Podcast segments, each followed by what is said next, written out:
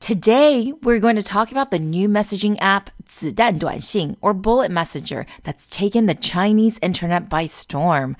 That's why this episode is titled Is WeChat Bulletproof? Get it, Ying Ying? Uh, yes. Ray, you and your love of bad puns. Anyway, the Chinese internet has indeed been obsessing over this new chatting app. But surely, not every messaging app that gets launched in China gets the kind of traction that Bullet did in its first few days. It got 5 million registered users in just 11 days, and it was the ranked the number one free social app on the Chinese App Store. The key word there being was, because after reaching 7 million users a few days ago, it slowed down significantly. Already, it's only the number six app in China's social networking on the App Store. Did you watch the movie Crazy Rich Asians, by the way, Ying Ying? Of course I did. Gotta support diversity and representation, yo. Remember the Tenghua viewing party that those people had? Tenghua, which is sometimes called Queen of the Night in English, is this cactus flower that basically blooms very rarely and only at night and wilts before the dawn. Really high maintenance, right? It's incredibly beautiful, but also incredibly short lived, which is why there's a popular saying in Chinese, 昙花一现, referring to when something as ephemeral as the 昙花. Yeah, boom, and it's gone. A flash in the pan. Some are already referring to Bullet Messenger as exactly that. 昙花一现. Others are a bit more bullish. Who's right? Is it too early to tell? Let's find out on today's Tech Buzz. The president's key economic team goes to China. Uh, after a whole night thinking, I say I still want to do it.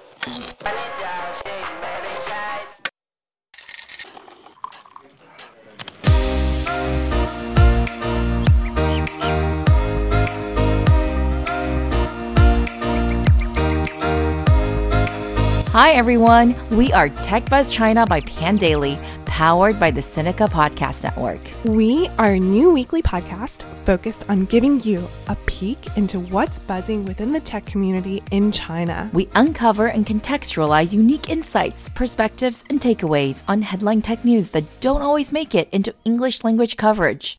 So you can be smarter about the world of China tech. Tech Buzz China is a part of Pandaily.com, a new English language site that tells you everything about China's innovation. I'm one of your two co hosts, Ying Ying Lu. And I'm your other co host, Ray Ma. We at Pandaily want to thank South China Morning Post for writing about us alongside many other excellent podcasters last week. Check out our transcript for links to the other excellent female hosted shows. Thank you, SCMP, for calling us a must listen podcast and one of the best on China tech. Thank you also to longtime listeners Trevor Scott, Leonardo Flores, Jesse Guo, and Alan Yinglin Chan. We really appreciate your support, y'all. And of course, also to everyone else who continue to give us amazing constructive feedback. If you do enjoy listening to us, please take the time to leave us a rating or review on iTunes, Facebook, or wherever you get your podcast.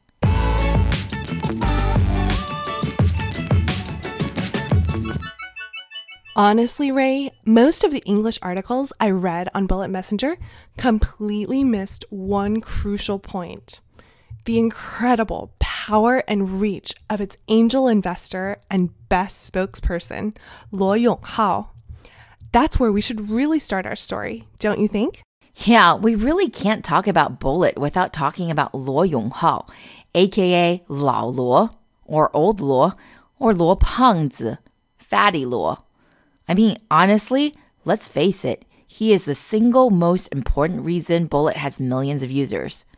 Sure, maybe there's some product innovation, but without his marketing, there is just no way some dinky little messaging startup can get $22 million in funding just two weeks after launch, at a valuation, by the way, of nearly $90 million.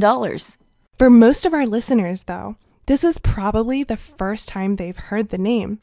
Because while Fat Luo is like an A list business celebrity in China, he is not at all well known outside the country. So, Ray, how do we describe Lao Luo to our listeners? Well, Lao Luo or Old Luo really isn't that old. He's only 46 this year. He also isn't that fat, although um he is kind of rotund. Luo was born in Jilin, the northeast of China, in what we call Dongbei, where the weather is really harsh and the people are known for being very resilient and hardy. Hardy and also humorous. I'm not really sure why, but a lot of famous comedians from China are from this area. Maybe life is just so tough that there you just gotta learn to have a sense of humor. Well, life was tough for Luo. He wasn't from a well to do family, that much we know, and he quit school for good in his high school junior year. He then did a few odd jobs, including selling secondhand books and smuggling cars, before deciding that his future lay in teaching English. Yeah, he's a used book salesman turned English teacher. Legend has it that he was rejected twice by New Oriental, China's earliest and largest scale test prep company, before the founder, Yu Minhong, finally hired him as an English teacher for the GRE in 2001. Now, you're probably thinking, great, he was an English teacher, so what? And this is where you would be wrong, because this is actually a very, very important point. The Chinese tech space is filled with English teachers, especially those from Xindongfang, New Oriental. Don't believe me? China's self proclaimed Bitcoin billionaire, Li Xiaolai, CreditEase, one of China's largest fintech companies, founder and CEO Tang Ning. Guess what? Both New Oriental English teachers. And of course, don't forget the granddaddy of all entrepreneurial English teachers, Jack Ma, although he was not ever at New Oriental. You know how in Silicon Valley we have the PayPal mafia? Well, in China we have the New Oriental mafia. No joke. Maybe you have heard of Bob Xu, Xu Xiaoping, and Wang Qiang, founders of ZhenFund, a top early stage VC fund in China. Both were New Oriental co founders. Li Feng, former VC at IDG, founder of FreeS Fund, and a top fintech investor, also a former New Oriental executive. One article from 2016 even goes as far as to say that up to 65% of active tech investors were directly or indirectly linked to New Oriental. Now, I don't know if I believe that number. It sounds kind of high, but there's certainly a substantial number of New Oriental alumni in tech and VC. How random is that? I mean, New Oriental, which is listed, by the way, on the NYSE under ticker EDU and is today worth $11 billion, is still at its heart a test prep company. It's like if I told you that Princeton Review produced a bunch of successful tech entrepreneurs and investors, you'd be sitting there scratching your head, right? But if you're Chinese, this wouldn't surprise you very much. There's a few simple reasons why. In China, the best and brightest would usually choose to study abroad, especially in the US and UK. To do that, you have to study for the English standardized exams. So, pretty much it was a guaranteed thing that the creme de la creme of China would have to take English test prep classes. And for a very long time, New Oriental was the biggest and most dominant player in town. In fact, most Chinese people I know have taken at least one New Oriental class including our Pandaily founder, Kevin. Secondly, however, was the way New Oriental operated. In China, most teachers have absolute power in the classroom. They are to be absolutely respected, as it is considered a very noble profession. It's very much a hierarchical system. You don't question the teacher, and the teacher could care less about what you think about their teaching. Their job is just to make sure that you get high scores on your exams. In New Oriental, however, the teachers were rated by the students. Student satisfaction was a core KPI for the teachers. Now, what did that mean? That means that the teachers cared a lot about the student experience. New Oriental teachers were thus known not just for being effective, but were also very, very entertaining. And Lao Luo was the most entertaining of them all. Well, at least one of the top, anyway. He was famous for his witticisms and idealistic sayings. Seriously, guys, he was so famous that MP3s of the speeches he made during class were pirated and widely disseminated nationwide. A collection of his sayings, known as Lao Luo Yu Lu or Luo's quotations, made him a cultural phenomenon. He was an icon. And from that time on, back in 2003, he started collecting fans. Millions of them. Maybe he realized how powerful content creation was because he quit New Oriental in 2006 and started a blogging platform called Bullog. He also then started his own English language training school. The blogging platform didn't last too long and was shut down a few years later, and the English training school was okay. But it was really his speech about his journey as an entrepreneur, titled An Idealist Startup Story, that made, or should we say kept, him super famous. That and a few books. That's really Lao Luo's style. He's basically this amazing storyteller that's good at tugging at your heartstrings, or what we call in Chinese, 很会灌鸡汤. Good at feeding you chicken soup, you know, from that series of books, Chicken Soup for the Soul. There are so many people in China who just love him and can't get enough of his particular brand of aphorisms. You know, listeners, if you can think of a Western entrepreneur that's in the same vein as Lao Luo, do please tweet at us and let us know because I don't know who it could be. But basically, he has a cult following, not unlike that of Steve Jobs. Seriously. And so, what did Lao Luo do with his status as a cultural icon? He went into smartphones. I know.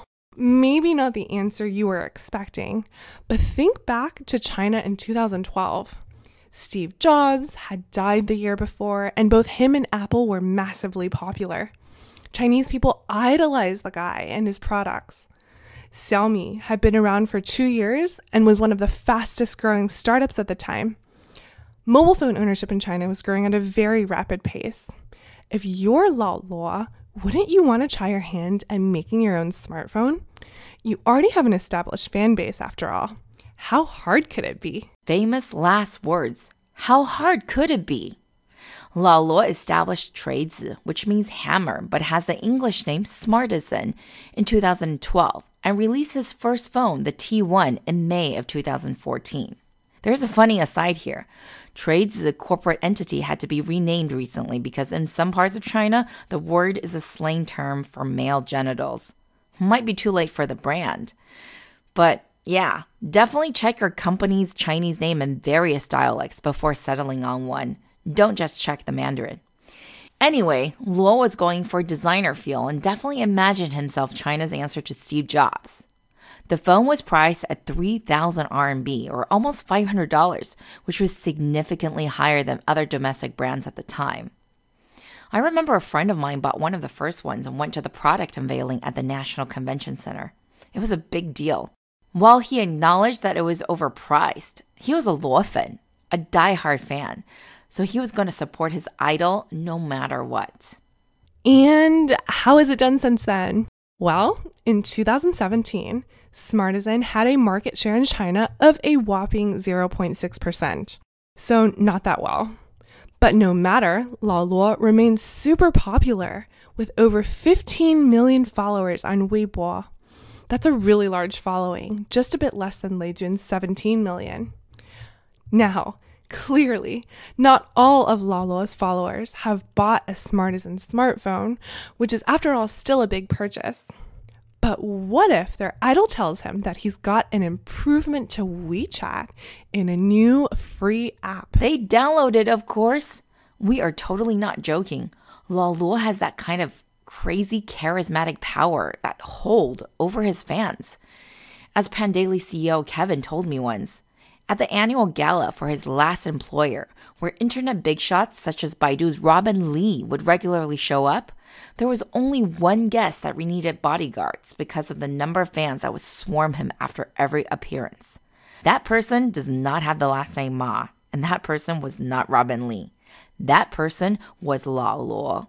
Trust us, we don't really get it either because I've listened to Lao Luo's so called wise sayings, and while they would make for nice Hallmark cards, I'm not sure why that would make him an excellent entrepreneur. But Chinese people seem to think differently because when he announced Bullet Messenger at the product unveiling of the Smartisan Jianguo Nut Jianguo Pro 2S smartphone on August 20th of this year, they went nuts for the app and downloaded it in droves. Bullet Messenger is by the company Quick Ace, aka Kuairu Technology, which is founded by a former Smartisan employee named Hao Xijie. He was a senior product manager at Smartisan, and now he's better known as the WeChat Challenger. Hao left Smartisan about half a year ago, and he was driven to make a 超高效率即时通讯软件 or super high efficiency instant messaging service. The original impetus behind his idea was that while many people in China use WeChat for their business needs, it's clearly not optimized for such a use case. Indeed. Hao actually set out to make his own version of Slack, not WeChat. But because, even though there is technically a different version of WeChat for work, as well as the Alibaba Ding Ding tool, aka Ding Talk, which all aim to be China's Slack, WeChat remains the company that most people can identify as representative of instant messaging. While in China, media headlines still use WeChat Challenger, it's been made pretty clear that Hao's intention is to disrupt business messaging. In English media, this seemed to get a little lost. Either way, even Lao Luo has said that while Bullet is not a WeChat competitor, he can't help but secretly be glad that they're being compared this way. I mean, yeah, WeChat reached a billion active users back in Q1 this year. Who wouldn't want to be mentioned in the same breath as WeChat? Exactly. What fantastic advertising. Anyway, Smartisan is an investor in Bullet, although we don't know for sure exactly how much. Lao Luo, therefore, has become its biggest asset and celebrity endorser. He actually mentioned the idea behind Bullet back in May when he was announcing some other stuff for Smartisan, but it is only in the late August Pro 2S product announcement that he divulged more details and really pushed Bullet to everyone. The result being that after the event, very few people talked about the phone. Most people were talking about Bullet Messenger. And how exactly is Bullet innovative? Well, for me, the first thing really was the very quick voice to text function. Unlike WeChat, which requires you to right click and select convert to text for any voice notes you get, Bullet does the conversion automatically and, dare I say, very quickly. It keeps the original voice note so you can still press play and hear it. And you can even skip around like you would in any audio player, which WeChat doesn't allow you to do. But the message is auto transcribed into text. And the accuracy is pretty darn good, especially for Mandarin Chinese. It's supposedly 97% accuracy, but I've really had no issues at all with it. And the speed is near instantaneous. Really helpful for people like me who do a good amount of voice notes, which, by the way, I really don't understand why people hate. It's such a good way to build relationships. We are biologically wired to respond to voice. It signals familiarity like no other. But again, you guys already know that. I mean, you're listening to our voices right now. If we didn't believe that, we wouldn't be doing a podcast. We'd be doing a blog.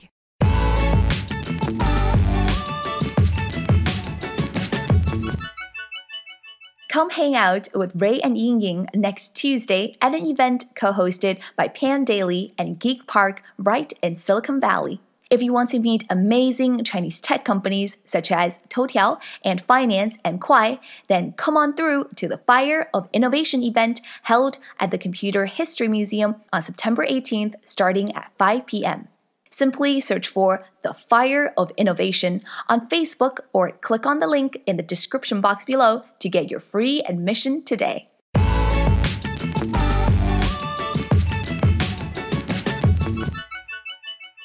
The other features are less obvious as you need more context for them to really be useful. You can reply in threads, which is great for group conversations, or to elaborate on specific to dos, and which WeChat kind of offers in a primitive way in its web version. You can easily save messages to be answered later. You can also send voice messages directly from the front page without even having to tap into a specific conversation first. And finally, you can manage your groups more easily, muting specific people, locking the entire group, etc. I don't know about super ultra high efficiency, but it's certainly faster than the WeChat setup. For the Android version, apparently you don't even need to be in the app to send messages. You can do so from a floating bullet icon. I don't really know how that works since I have an iPhone and only like three contacts on Bullet, so I couldn't really test it myself but it's being touted as an efficiency and productivity hack. And there's some other random features, like you can see the past profile photo history of your contacts, which I can't really see as being relevant at all to productivity. I don't know, Ying Ying. What do you think? I am not convinced. I like the voice to text too, but that's not even Bullet's own technology. That's from iFlytek, 科大讯飞 a publicly listed company in China specializing in voice recognition technology. These other things, they seem like incremental changes on the UI front. In fact, Bullet has been accused of being just a skin on NetEase's Yunxin instant messaging PaaS or platform as a service SDK. Although Lao Luo has come out and denied that. But either way, maybe there are some deep architectural differences. And it is true that it's just the first few weeks of Bullet's existence. There's supposedly a lot more coming down the pipeline, according to Hao. But so far, I am unmoved. I mean, I don't have any contacts on the app. It's difficult to be efficient when none of your contacts even use it. How is Hao going to resolve that problem? That's a million dollar question, Ying Ying. WeChat, by the way, originally had some discovery functions for meeting new people that really helped it grow in its early days. But if you really want to be a work or productivity app, does that really make sense? Hao really didn't have an answer. I mean, right now, if you use a Smartisan phone, you can use Bullet to discover other Smartisan users, but that's kind of about it. Maybe they'll incorporate social networking, maybe they won't.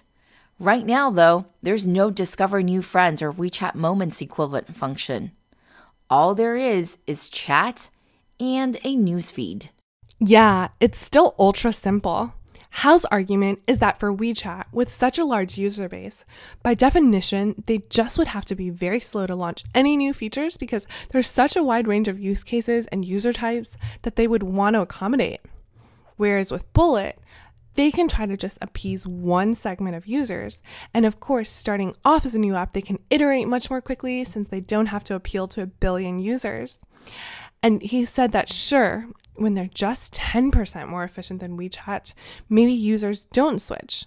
But wait until they're 100% more efficient. Then people will change. Spoken like a true engineer.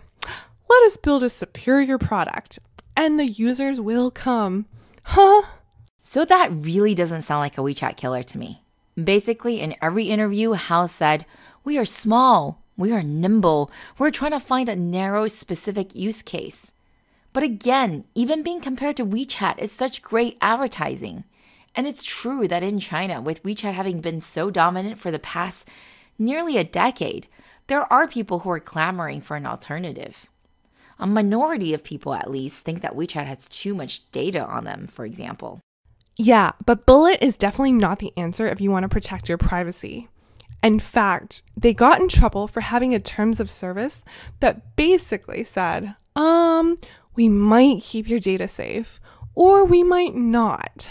We don't promise anything at all.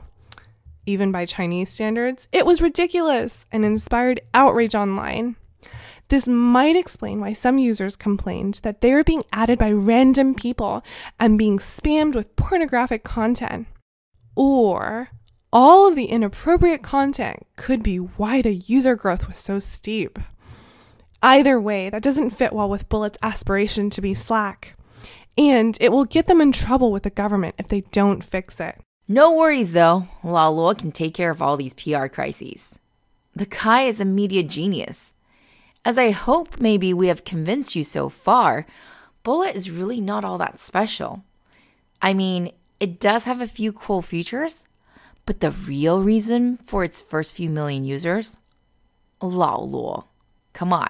He was already a celebrity before he became an entrepreneur, and now he's even more of one. Seriously, guys, this is totally a thing in China. Yeah, If you don't believe us, just follow the Chinese coverage on the other big tech related headline of the week, which was the arrest of Richard Liu, CEO of JD, for allegations of rape while on a visit to the US. Chinese businessmen, especially internet entrepreneurs, are not just business leaders. They are regularly in the gossip columns because they're basically celebrities. The closest equivalent I can think of is Elon Musk and the attention he gets outside of his business decisions or technical prowess. But in China, someone like Lao Luo gets just as many memes as, say, a famous performer. Actually, especially someone like Lao Luo, who I would argue basically is sort of a performer. Indeed. But performances aside, most industry analysts are not bullish on Bullet's chances. I think by now it's pretty clear we are not either. Don't just listen to us, though. We asked our friend Matthew Brennan what he thought. Matt, could you introduce yourself? Hi, my name's Matthew Brennan. I'm a speaker and a writer focused on Chinese mobile internet. In particular, I'm known for analysis of Tencent and WeChat. I'm in the midst of putting together a book entitled The Story of WeChat, which should be out by the end of the year. Okay, so all those silly headlines about Bullet disrupting WeChat Matt, you already know what we think. What do you think? Bullet Messenger isn't a viable competitor because their, their new features are very easily copied. Uh, as a late mover in this already mature category, we need to be looking to leverage advantages that the incumbents cannot match. Uh, this is exactly how Tencent was able to break into payments with the Pearl Harbor attack of Lucky Money. Uh, for context here, Alibaba Group has tried to take down WeChat several times. Um, each time is, has met with spectacular failure. Uh, firstly, they failed with the messaging app Laiwang. Uh, it was reported that Jack Ma was so concerned about the rise of WeChat uh, that he sent an internal memo to Alibaba staff insisting that every staff member uh, must recruit 100 non Alibaba friends to join the social network or risk losing their annual bonus. Uh, and Financials Alipay also has a pixel level clone of WeChat embedded directly into their app. And as, as recently as 2016, Alipay ran a social circles feature designed to increase social communication and engagement. Uh, again, it met with um, quite hilarious failure and much embarrassment when they were widely accused in media of helping to facilitate prostitution. yeah, we covered that back in episode 11 on our episode on Ant Financial. Hilarious failure indeed. But okay, we already know Alibaba, aside from DingTalk, is pretty abysmal at messaging anything social. I'm super curious. What do you think a viable competitor to WeChat would even look like? The change in paradigm that allowed WeChat to rise up initially and become China's default messaging product was the shift from desktop to mobile. I think we're going to have to see a similar device shift, uh, probably to some form of smart glasses for a, serious competitor to really emerge. Uh, we do see a similar thing in China to the West, where kids don't want to be on the same apps that their parents use. Uh, but Tencent also has this threat uh, fairly well covered because of its mobile QQ Messenger. Uh, WeChat has so many modes the social graph, universally accepted online offline payments, a very rich media and content ecosystem, and also a developer ecosystem that has expanded considerably with the rise of mini programs. Uh, WeChat's really a juggernaut. It's more like a device neutral operating system than a messaging app at this stage.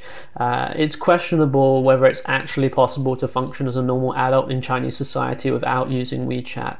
Uh, even Jack Ma admits to using WeChat, uh, although he claims never to have sent Lucky Money. Thanks a lot, Matt. That was really helpful. By the way, Matt can be found at at M Brennan China. That's spelled at M B R E N N A N China, and on the podcast China Tech Talk. Okay, so Bullet ain't gonna disrupt WeChat. Maybe it has a shot at workplace communications like Slack. Maybe. It'll have to unseat existing competitors first, though. But hey, when has that ever stopped VCs who are hoping to get lucky? Never, Ying Ying, never. VCs are not pessimists, we're optimists. Lao Luo said that on his Weibo. 51 venture capitalists and seven large internet companies were eager to talk to Bullet about funding. Most of the meetings apparently didn't even happen though, because within three days, the Bullet team decided to take $22 million on that nearly $90 million valuation we talked about earlier from Banyan and Chengwei Capital. This is before they even went through the whole list of interested investors. We now know that Tencent was among them, but didn't get to talk or to invest. Reports are that Tencent is really pissed. Pretty darn fast fundraising process there. But what is Bullet going to do with all that money anyway? They are going to burn through it. Okay, okay, not burn, invest. Bullet has three key to dos, Lao Luo posted on Weibo. First, stabilize the app, which they definitely need to do. Lots of people have issues with the app crashing, and also there's been a few gaping security holes that have been discovered and reported. Like, literally, all your information is completely unencrypted. Secondly, hire like crazy. Actually, hire enough to staff two shifts of workers. And third, spend. The plan is to spend 1 billion RMB, that's about 150 million USD, over the next six months to acquire 100 million users. Okay. That does not sound super practical, especially these days in China when venture capital is starting to dry up. But maybe not for Lao Luo's projects, for he is, after all, a celebrity entrepreneur. And anyway, even though we think this product is going to have a tough time, Lao Luo is an idealist. It's not going to be easy to deter him. And I think after years of struggling with the Smartisan phone, he's seen how much easier it is to launch software, and it's going to be hard to go back to making phones. Yeah, he's already lamented on his Weibo that it was so darn hard to fundraise for Smartisan in comparison to Bullet. Duh, of course. And after six years, he only has 0.6% market share for Smartisan. At 7 million users, Bullet already has 0.7% of WeChat's billion users. What do you think, guys? Is Bullet a tanhua that's doomed to only bloom for a few days? Or does it have a chance to disrupt WeChat? Or at least take away some of the current use cases of WeChat, the biggest success of Chinese internet in the past decade? Or is WeChat completely and utterly bulletproof? Let us know by tweeting at us at TechBuzzChina.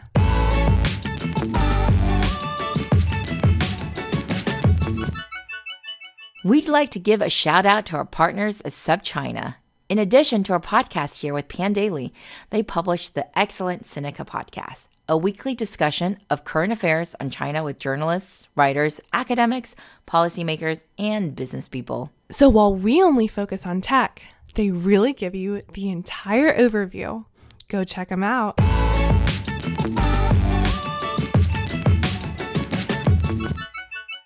Okay, that's a wrap for this week, folks. Thank you for listening. We really enjoy putting this together, and we're always open to any comments or suggestions. You can find us on Twitter at the Pandaily and at TechBuzzChina. And finally, my personal Twitter account is G I N Y G I N Y. And my Twitter is spelled R U I M A. Special thanks again to our guest Matt, who can be found at M Brennan China. That's M B R E N N A N China. And on the podcast, China Tech Talk. We'll be back here same time next week. Tech Buzz China by Pandaily is powered by the Sinica Podcast Network. Pandaily.com is a new English language site that tells you everything about China's innovation. Our producers are Carol Yin and Kaiser Kuo. Our interns are Scott Du and Wang Menglu. Thanks everyone for listening. See you next week.